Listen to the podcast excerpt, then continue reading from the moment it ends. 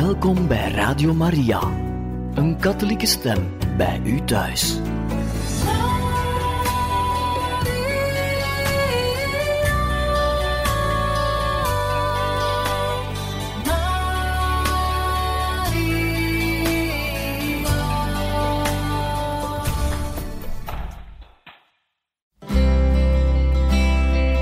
Welkom bij Bucat, een programma van Radio Maria.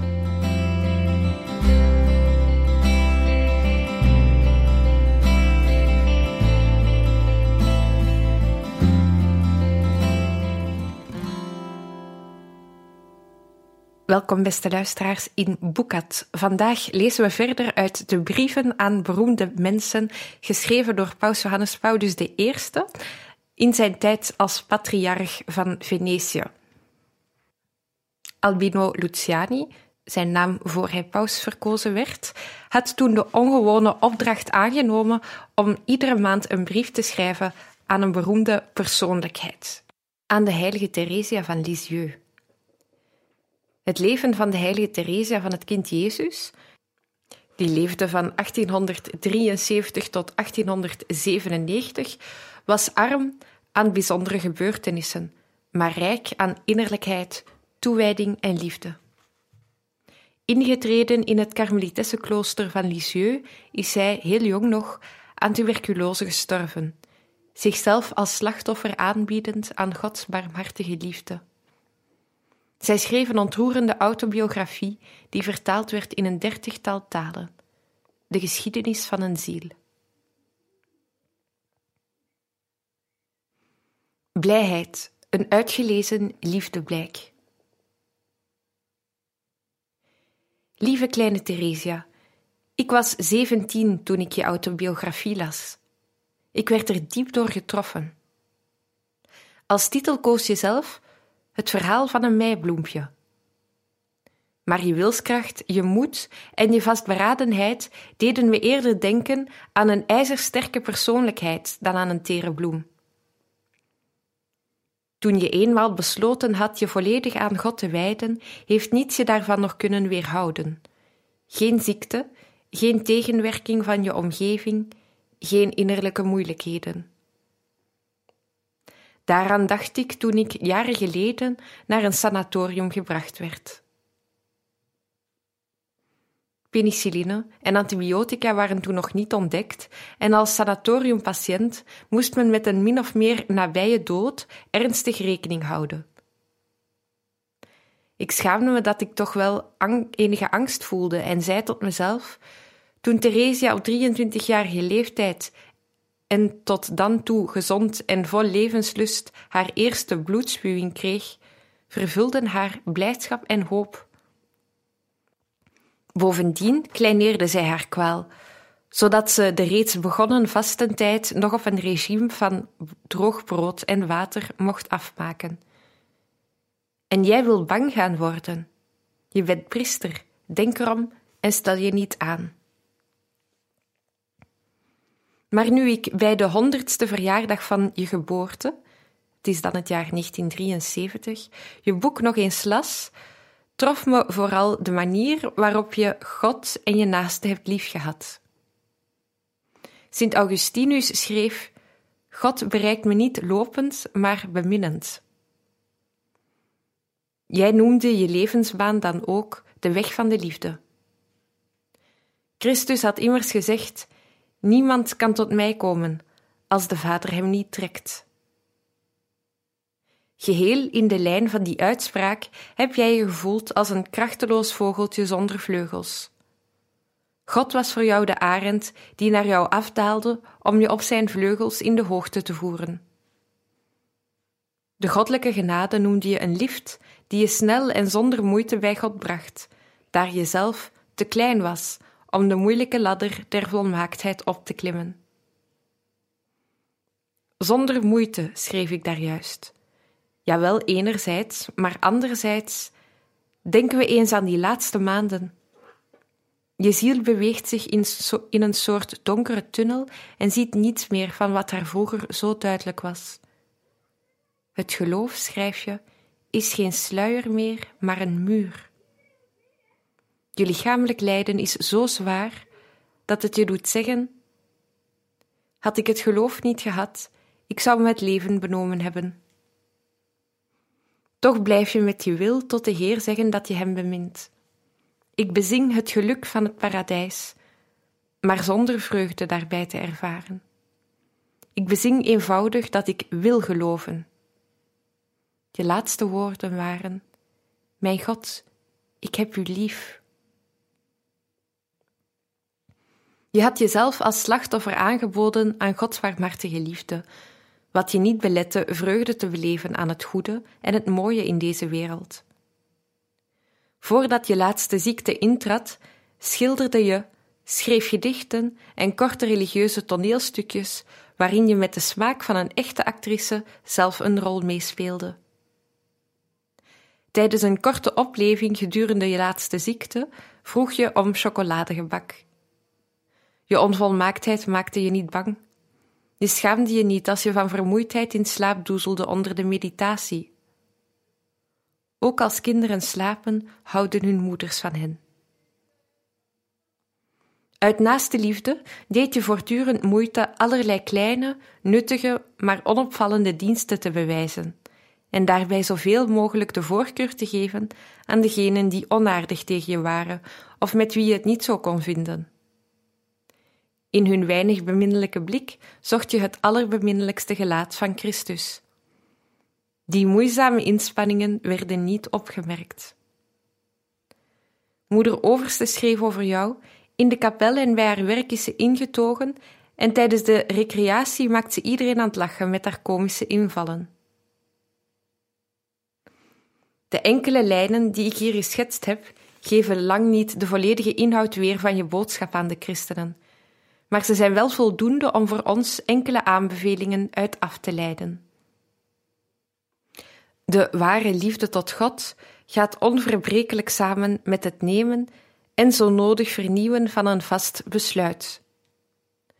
De besluiteloze Aeneas van onze Metastasio, die zegt: zolang ik nog weifel, nog jammerlijk twijfel, kan ik heen gaan, nog blijven. Heeft God niet echt lief? Besluitvaardiger was jouw landgenoot, maarschalk Foch, die tijdens de slag bij de Marne telegrafeerde: het centrum van ons leger houdt het niet, de linkervleugel trekt terug, maar toch val ik aan.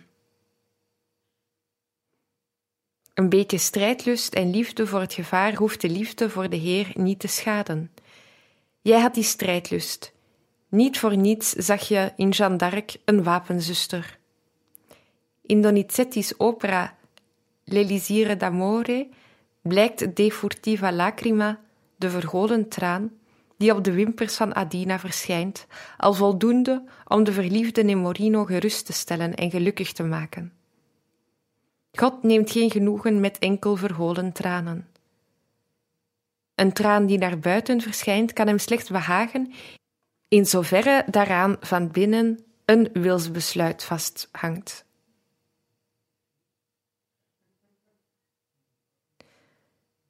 Dit geldt ook voor de uiterlijke werken. Ook die behagen de Heer alleen als er een innerlijke liefde aan beantwoordt. Het rituele vasten had een ware verwoesting aangericht op de gezichten van de Farizeeën, maar Christus stonden die uitgemergelde gezichten niet aan, daar hij wist dat hun harten ver waren van God. Jij schreef: de liefde moet niet in gevoelens bestaan, maar in daden. Maar je schreef eronder: God heeft onze werken niet nodig, enkel onze liefde. Dat is het. Tegelijk met God kun je van een boel andere mooie dingen houden, op één voorwaarde. Je mag van niets houden tegen Gods wil en geen enkele andere liefde mag die voor hem evenaren of overtreffen. Met andere woorden, de liefde tot God hoeft niet exclusief te zijn, maar zij moet wel, zeker in onze waardering, voorop komen. Eertijds vatte Jacob liefde op voor Rachel. Om haar te winnen diende hij haar vader ruim 7 jaar. Wat hem slechts enkele dagen toescheen, zozeer beminde hij haar, vertelt de Bijbel. En God had daar niets op aan te merken, integendeel. Hij keurde hun liefde goed en zegende ze. Dat wil niet zeggen dat elke aardse liefde met wijwater besprenkeld en gezegend kan worden. Toch willen bepaalde hedendaagse theologen daar naartoe, beïnvloed door de ideeën van Freud, Kinsey en Marcuse, verheerlijken zij de nieuwe seksuele moraal. Christenen die de algehele verwarring en ontreddering willen vermijden, volgen die theologen niet, maar luisteren naar het hoogste gezag van de kerk, die bijzondere bijstand ontvangt om de leer van Christus ongeschonden te bewaren en deze telkens toe te passen overeenkomstig de eisen van de tijd. Trachten het gelaat van Christus te herkennen in dat van de naaste. Dat is inderdaad de enige manier om oprecht te kunnen houden van alle mensen en elke vorm van antipathie, ideologische verdeeldheid of oppervlakkige filantropie opzij te schuiven. Op een avond, zo schreef de oude aartsbisschop Perini, ziet men een jonge man ergens aankloppen. In zijn beste pak gestoken, een bloem in zijn knoopsgat. Het hart bonst hem in de keel. Hoe zullen het meisje en haar familieleden reageren op zijn schuchtere huwelijksaanzoek? Het meisje maakt zelf open. Een enkele blik van haar, de blos op haar wangen en haar onverholen vreugden bij het weerzien. Geen verholen tranen ditmaal. Stellen hem gerust en hij erademt. Hij gaat binnen. De moeder lijkt hem heel sympathiek en hij zou haar zo willen omhelzen. De vader zag hij reeds ontelbare keren, maar vanavond lijkt deze in een bijzonder licht een heel ander iemand. Wat later komen ook de twee broers, omhelzen hem amicaal, verwelkomen hem hartelijk. Perini stelt de vraag wat er omgaat in die jonge man. Wat betekenen al die liefdegevoelens die in hem zo onverwachts als paddenstoelen opschieten? Antwoord: het gaat helemaal niet om een veelheid van liefdes, maar om één enkele liefde. Hij houdt van het meisje en de liefde die hij voor haar voelt, breidt hij uit tot al haar verwanten. Zo ook wie Christus echt bemint. Hij kan niet anders dan alle mensen beminnen, die immers allen zijn broeders zijn. Ook in zover ze slecht, kwaadaardig en lastig zijn, kan het niet anders of onze liefde doet hen in een beter licht verschijnen. Liefde in het kleine. Vaak is dat de enige mogelijke. Nooit heb ik nog de kans gehad me in een wilde rivier te storten om het leven van een drenkeling te redden. Wel heeft men mij heel dikwijls gevraagd iets te willen uitlenen, brieven te schrijven, in niet te moeilijke zaken kleine aanwijzingen te geven. Nog nooit ben ik op mijn weg een dolle hond tegengekomen, maar wel zwermen van akelige vliegen en muggen. Nog nooit heb ik last gehad van lieden die me achterna zaten om me af te ranselen, maar wel heel vaak van mensen die me hinderden door hun luidruchtige stemmen op straat, door hun veel te hard aangezette televisie of zelfs door een bepaald geluid bij het soepeten. Helpen waar je kan, je niet kwaad maken, zoveel mogelijk kalm en glimlachend de mensen tegemoet treden, dat is naastenliefde. Niet in woord, alleen maar in daad. Zo heeft Christus deze liefde in praktijk gebracht. Hoeveel geduld toonde hij niet bij onderlinge twisten tussen de apostelen? Hoe gul was hij niet met aanmoedigingen en woorden van lof? In heel Israël heb ik geen groter geloof gevonden, zei hij tot de 100 man en tot de Kanaanitische. Tot de apostelen, ook op moeilijke ogenblikken zijn jullie mij gevolgd. En eens verzocht hij beleefd aan Petrus van diens boot gebruik te mogen maken. Gij, meester van voorkomendheid, zo spreekt Dante hem aan. Hij wist zich in de situatie van de anderen te verplaatsen en voelde met hen mee. Hij schonk de zondaars niet alleen vergiffenis, maar nam hen ook in bescherming en kwam voor hen op. Zaccheus, de overspelige vrouw, Magdalena, Jij, Theresia, hebt in je klooster te Lisieux zijn voetspoor gevolgd. Wij zullen hetzelfde moeten doen in de wereld. Carnegie vertelt in een van zijn essays over een vrouw die eensdaags haar mannen, de echtgenoot en zonen, verrast met een keurig gedekte en bloemrijk versierde tafel, maar met op ieder bord een plukje hooi. Wat, geef je ons vandaag hooi, zeiden de heren. O nee, ik breng jullie direct het middageten, maar laat me jullie eerst iets zeggen. Al jaren kook ik voor jullie en probeer er steeds afwisseling in te brengen. Nu in de rijstschotel, dan in de soep, nu in het vlees, dan in de saus enzovoort. Maar nooit dat jullie eens zeggen, het smaakt heerlijk, dat heb je knap gedaan. Zeg toch alstublieft eens wat, ik ben niet van steen. Geen mens kan werken zonder een blijk van erkenning of aanmoediging, alleen maar voor de eer van het vaderland. Voor liefde in het kleine is er ook plaats buiten de privésfeer en met het oog op het maatschappelijk gebeuren. Wordt er bijvoorbeeld om goede redenen gestaakt, dan kan dit mij ongemak bezorgen, zonder dat ik bij het geschilpunt geïnteresseerd ben. Het ongemak dan aanvaarden, niet schelden, solidair zijn met broeders die voor de verdediging van hun rechten strijden, ook dat is christelijke liefde. Liefde waar weinig acht op gegeven wordt, maar die daarom niet minder voortreffelijk is. En dan de blijheid waarmee de christelijke liefde gepaard gaat. Reeds in de zang van de engelen te Bethlehem breekt zij door. Zij behoort tot het wezen van het evangelie, dat immers de blijde boodschap is. De blijheid is kenmerkend voor de grote heiligen. Een heilige die droevig is, zoals de stelling van de heilige Theresia van Avila, is maar een heilige van de droeve figuur. Waar later onze heilige Domenico Savio aan toevoegde, hier bij ons word je vrolijk heilig. En die blijheid zelf wordt weer een uitgelezen daad van liefde als men haar, zoals jij Theresia, tijdens de recreaties in de Karmel, aan de anderen weet mee te delen. Er is een legende van een Ier die, na een plotselinge dood, naar Gods rechterstoel onderweg was en zich niet weinig zorgen maakte. De balans van zijn leven bleek er nogal magertjes uit te zien. Er was een lange rij voor hem en zo stond hij dus toe te zien en te luisteren. Na het grote boek geraadpleegd te hebben, sprak Christus tot de eerste van de rij: Ik had honger, zie ik, en jij gaf me te eten. Goed zo, loop maar door het paradijs in. En tot de tweede: Ik had dorst en je hebt me te drinken gegeven. En tot de derde: Ik was in de gevangenis en jij bent me komen bezoeken. En zo verder. Telkens als er weer iemand de hemel binnenwocht, keek de Ier terug op zijn eigen leven en ontdekte hij weer een reden om bang te zijn. Hij had niemand te eten of te drinken gegeven, geen gevangenen of zieken bezocht.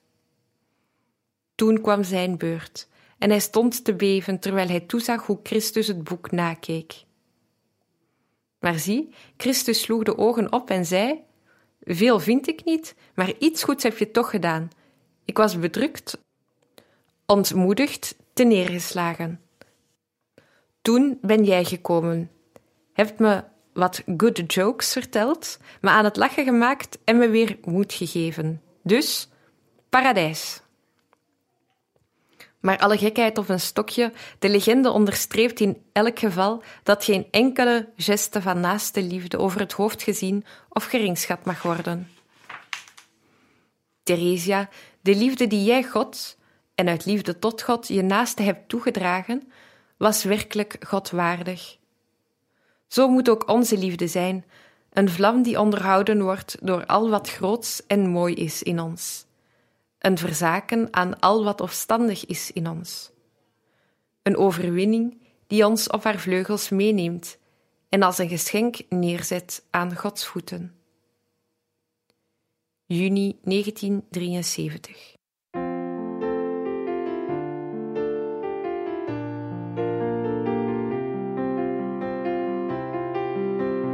Aimer Jésus et le faire aimer.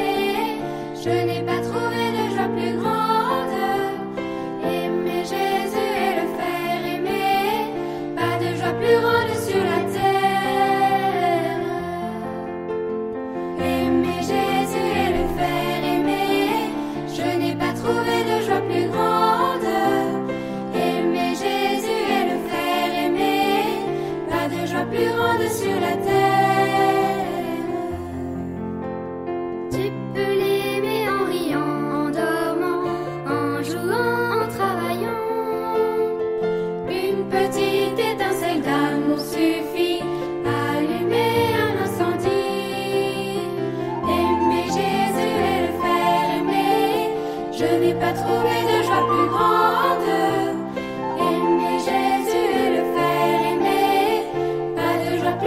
Sur la terre, je me livre à ton amour, Jésus. Ma vocation c'est l'amour.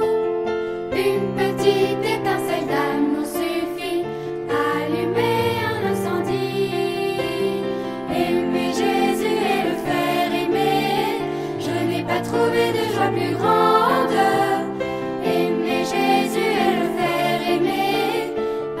Plus grande sur la terre. Aimer Jésus et le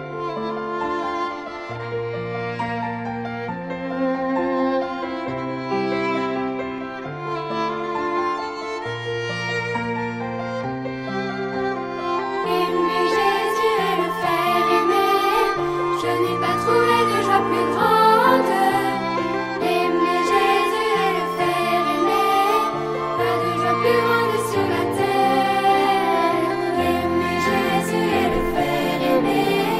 je n'ai pas trouvé de joie plus grande.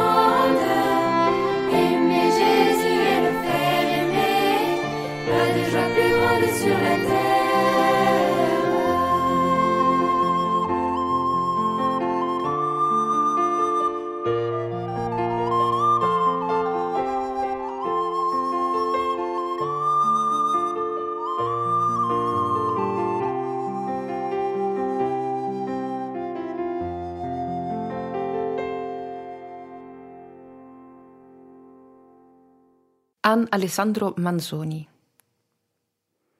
Alessandro Manzoni, die leefde van 1785 tot 1873, was een groot schrijver en overtuigd katholiek. Auteur van de meest beroemde roman uit de Italiaanse literatuur, De Verloofden, en van talrijke dichtbundels, Gewijde Lofzangen, De Oden, maart 1821 en 5 mei, de tragedie Adelchi. Aristocraat van geboorte erkende hij evenwel maar één vorm van aristocratie, die van dienstbetoon aan de armen. De ware aristocratie. Waarde Don Lisander, bij uw dood, nu een eeuw geleden, hebben uw vrienden, die in de eenvoudige sterfkamer toegesneld kwamen, als uit één mond verklaard: vandaag is er een heilige naar de hemel gegaan. Later heeft, om de zaak aanhangig te maken van uw officiële heiligverklaring door de kerk, de oprechte en edelmoedige Antonio Coyati geschreven en gestreden. Hij, zowel als destijds uw vrienden, overdreven wel een beetje. Een tegengestelde overdrijving kwam onlangs van Maria Luisa Astaldi en enige anderen, die met onverantwoordelijke lichtzinnigheid een aantal sensationele en profanerende pagina's volschreven om u te doodverven als belast met een erfelijke ziekte, als ongeneeslijk neuroticus en als slachtoffer van kwellende geloofstwijfels, die u tot waanvoorstellingen brachten. De waarheid is anders. Al mag dan uw psychische houding door uw temperament en door pijnlijke familiegebeurtenissen mede bepaald zijn geweest, u was een oprecht en overtuigd en een groot katholiek. Ook op hoge leeftijd naderde u nog elke dag tot het altaar om de Eucharistie te ontvangen. Hoe uw leven moet geweest zijn, verraden ons de zuiver evangelische gedachten waarmee uw geschriften vervuld zijn. Een voorbeeld. Het leven is beslist niet bedoeld als een last voor velen en een festijn voor enkelen. Het is voor allen een opdracht waarover zij eens rekenschap moeten afleggen. Ons ongeluk ligt niet in het lijden en het arm zijn. Dat ongeluk ligt in het doen van het kwaad. Of De gedachte alleen al dat ik twist zou uitlokken, maakt mij verdrietig. God verstoort nooit de vreugde van zijn kinderen, tenzij om hen een bestendiger en nog grotere vreugde te bereiden. Waar uw pen maar in beweging kwam, ontsprongen vonken van religieuze geloofswaarheid. En dit had onmogelijk gekund als geest en hart, die uw schrijvende hand leiden, niet van godsdienstigheid vervuld waren geweest. Uw boek, De Verloofden, getuigt daarvan, van het begin tot het einde. Het is veelbetekenend dat de heilige monnik Ludovico da Casoria over dit boek, toch een roman en een liefdesgeschiedenis, heeft kunnen zeggen: het is een boek dat men zou kunnen voorlezen in een koor van maagden met aan het hoofd de moeder Gods. Een verhaal van arme mensen is uw roman. Armoedig is de omgeving waarin zij speelt, de bergstreek, het platteland, het meer. Arm zijn ook de hoofdfiguren, Renzo en Lucia, twee moedige en goede jonge mensen, wier enige wens het is elkaar te mogen beminnen. Renzo bouwt een nestje voor zijn geliefde en zij, als ze er langskomt, werpt vaak een steelse blik naar het nestje, niet zonder te blozen bij de gedachte aan de duurzame vreugde die zij daar met haar echtgenoot hoopt te beleven. Maar dan, in plaats van dat nestje, is er opeens een storm die de twee verloofden scheidt en uit elkaar drijft. Op het moeilijkste ogenblik zegt Lucia: de Heer weet van ons bestaan. En Renzo: Gods wil geschieden. Echter zonder daarom af te zien van zijn recht op een eerlijke en gedurfde revanche. Rondom deze twee bewegen zich personen van dezelfde eenvoud en rechtschapenheid, zoals een Agnese, arm aan ontwikkeling maar rijk aan levenservaring, en die op besliste toon haar mening geeft. Zo moeten jullie het doen. Maar het is niet verkeerd de priester zo voor de noodzaak te stellen ons huwelijk in te zegenen, werpt Lucia tegen. Het is niet helemaal zoals het hoort, maar als Renzo eenmaal van jou is, kan zelfs de paus je hem niet meer afnemen. Maar behalve nog zeer veel anderen, zoals Agnese, is er bijvoorbeeld ook de kleinzielige, egoïstische, bange priester, die eerst en vooral zijn eigen belangen dient. Perpetua, de huishoudster die de pastoor haar niet vrijblijvende adviezen geeft. De koster Ambrogio, de bijzonder zakelijke herbergier. De doodgraver Paulin dei Morti. Een zekere Tonio, met zijn simpele broer Gervaso en met zijn vrouw die hij voortdurend beliegt. Het uitgehongerde meisje dat zelfs aan het broodmagere koetje het gras probeert af te snoepen. Bettina, die al maar jubelt: de bruidegom, de bruidegom. Menico, de knaap die zo goed is in het kiskassen. En de dorpscommies. Maar wie klopt daar aan de deur en zegt: Deo gratias? Het is broeder Galdino, die met een zak op de linkerschouder om noten komt en tussen al zijn praatjes door ook nog het relaas doet van een wonder dat in een klooster in de Romagna gebeurd is. En wie is die andere kapucijnermonnik die voor de deur van Agnese verschijnt en op de drempel blijft staan? Een kloosterling, zegt Renzo, waarvan, en dit niet om u tekort te doen, 1 baard haar meer waard is dan uw hele baard. Een openlijke vijand van tirannen in woord en, waar hij maar kon, in daad. Het is Pater Cristoforo, de biechtvader van Lucia, wier geweten hij gevormd had en die hij zo, van een arm boerenmeisje, eenzaam met haar moeder achtergebleven, herschapen had tot een reine en sterke vrouw, vol van geloof en vertrouwen. Al die figuren maken deel uit van het dorpsbeeld. Zo schiep u wel 250 personages, naar het leven getekend, met weinig woorden soms, zoals de mannetjesputter van een vrouw met de handen in de zij, waarvan het profiel u deed denken aan een grote kookketel met 2 oren. De dikkerd die in de deur van zijn winkel staat en je liever wat schijnt te willen vragen dan zelf een antwoord te geven. De trompetter van Don Gonzalo.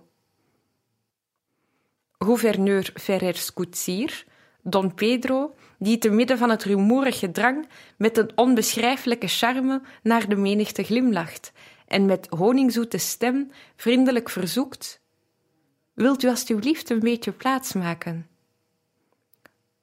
Maar wie zodra de straat vrij is van mensen, zijn ware aard weer boven laat komen en alle plichtplegingen overboord zet, fix de zweep over de paarden legt en schreeuwt: ju, ju. Maar de groten van deze wereld, ook hen laat u in uw roman optreden, maar in dienst van de geringen, of ook in zodanig contrast met de minder bedeelden, dat deze laatsten daarbij gunstig afsteken. U, aristocraat van geboorte, aanvaardt maar één vorm van aristocratie, die van dienstbetoon aan de armen. Voor u bestaat er geen superioriteit van één mens over andere mensen, tenzij daarin dat hij de ander dient. Kardinaal Federico, Pater Cristoforo, L'Inominato, de anonieme bekeerling, de markies-erfgenaam van Don Rodrigo, de rijke zakenvrouw. Ze behoren allen tot de zielenadel, omdat de ontberingen der armen hun ter harte gaan. Maar de andersgezinde personen van aanzien, vooral de driftigen en de opscheppers onder hen, vallen niet bij u in de smaak, en dat laat u duidelijk merken. Zij behoren tot het soort mensen die altijd gelijk hebben. Zij verbeelden zich heel wat. Ze sturen hun jongere zoons naar het klooster om hun eigendom onverdeeld te kunnen overlaten aan de stamhouder, voorbestemd om voor nazaten te zorgen, die op hun beurt hem en zichzelf het leven zuur kunnen maken. Don Rodrigo is een heerzuchtig persoon. Hij vreest niet God, maar de wereld en het misprijzen van de dorpelingen om hem heen. Hij is in staat een arme kloosterbroeder grof te beledigen en de deur uit te jagen, maar is als de dood voor de orde. Willen jullie soms dat ik me alle kapucijnen van Italië op de hals haal? Over de prins die zijn dochter dwingt in het klooster te treden, zegt u: ik krijg het niet over mijn hart hem vader te noemen. Graaf Zio van de Geheime Raad wordt door u meedogenloos gebrandmerkt als ijdel en schijnheilig.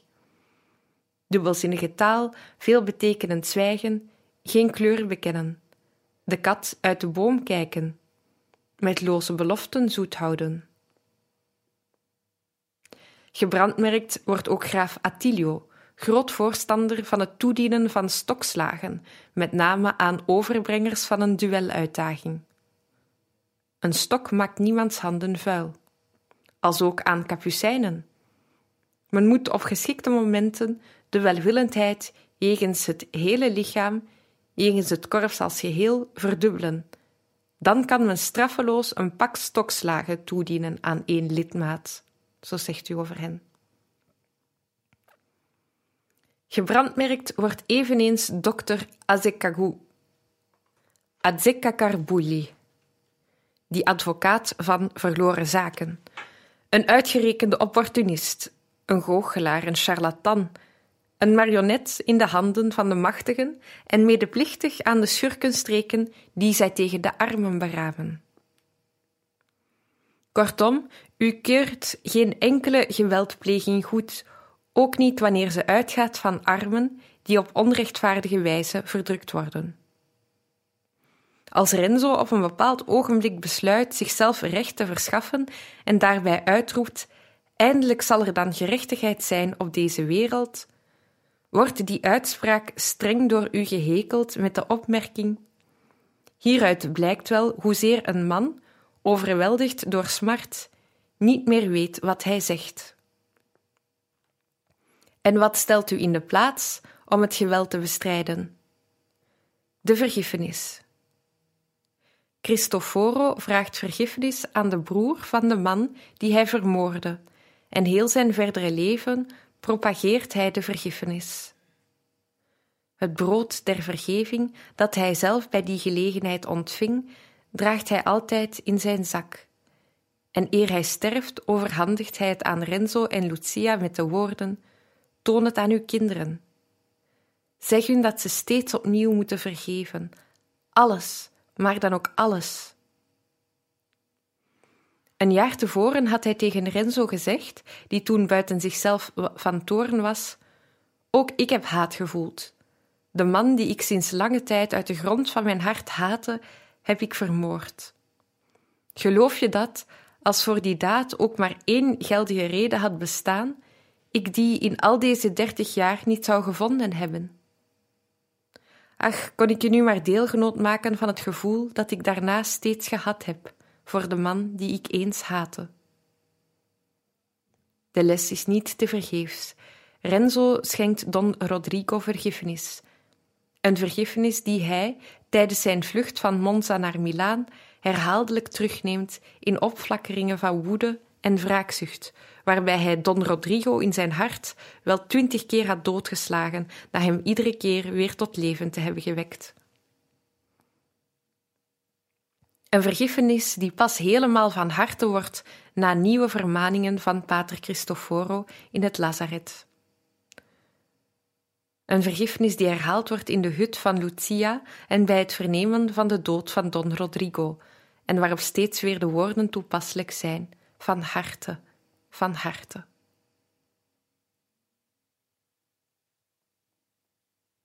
Een andere tegenpool van geweld is in heel uw roman aanwezig: het vertrouwen in de voorzienigheid. Als Lucia van haar vertrouwde bergen afscheid moet nemen, zit zij stil in de boot te wenen. Maar de gedachte die haar tenslotte bijblijft is deze: God, die mij reeds zoveel blijdschap schonk, is overal aanwezig. Zij was tegen het plan om bij verrassing het huwelijk ingezegend te krijgen en had gezegd: laat ons met geloof verder gaan en God zal ons helpen. Laat ons alles in handen geven van Hem daarboven. Willen jullie dan niet dat Hij een uitweg weet te vinden om ons te helpen, beter dan wij dat kunnen met al deze listigheidjes? En Renzo, alvorens zich uit te strekken op het bed dat Gods voorzienigheid voor hem uitgespreid had, knielt hij daar tussen het struikgewas neer om zijn dank uit te spreken voor die weldaad en voor alle hulp hem op die vreselijke dag door dezelfde voorzienigheid verleend. Hij sluit de ogen en verwarrende gedachten overrompelen zijn geest, maar één daarvan overheerst de andere. God weet wat Hij doet. Hij is er ook voor ons. Dat alles een boete wezen voor mijn zonde. Lucia is zo goed. Ik wil haar dan ook niet het minste leed berokkenen. En hoewel nog erg buiten adem en helemaal ondersteboven na het lopen en de sprong, waardoor hij veilig op de lijkkar van de Monatti of pestbroeders terechtkwam, wil hij toch reeds aanstonds, zo goed hij kan, in zijn hart de voorzienigheid bedanken, omdat hij aan zo'n groot gevaar ontsnapt is, zonder dat hem kwaad geschiedde of dat hij zelf kwaad berokkende. En dat gevoel van vertrouwen verlaat hem niet meer. Daar hebben jullie de voorzienigheid, zegt hij, als hij veilig bij de poorten van Bergamo aangekomen zijn laatste geld uitdeelt aan de stakkers daar. Ik zei het immers, van de voorzienigheid, roept hij uit wanneer zijn neef Bortolo hem hulp toezicht. En uit het Lazaret teruggekeerd zegt hij tegen zijn vriend: ik ben de heilige maagd mijn leven lang dank verschuldigd. Zoekend samen met Lucia ontdekt hij tenslotte de kern van heel hun geschiedenis en hij vat die als volgt samen. Het vertrouwen in God lenigt de pijn die je, al dan niet door eigen schuld, te verduren krijgt en vormt ze om tot een weg naar een beter leven. Hierin ben ik het eens met uw kardinaal Federico, die zegt: doen wat men kan, zijn best doen, zichzelf helpen en verder tevreden zijn. En, waarde Lisander, ook ben ik het eens met alle ware volgelingen van het evangelie. Juli 1973.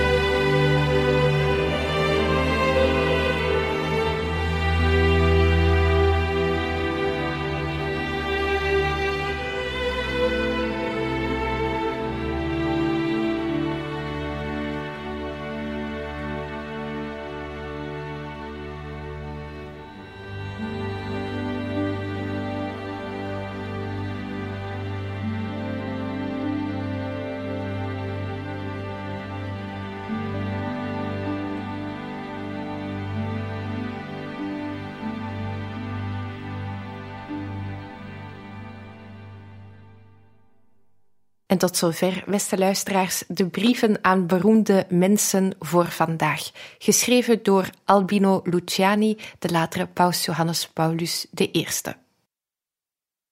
Radio Maria wenst u nog een mooie dag toe en veel luisterplezier.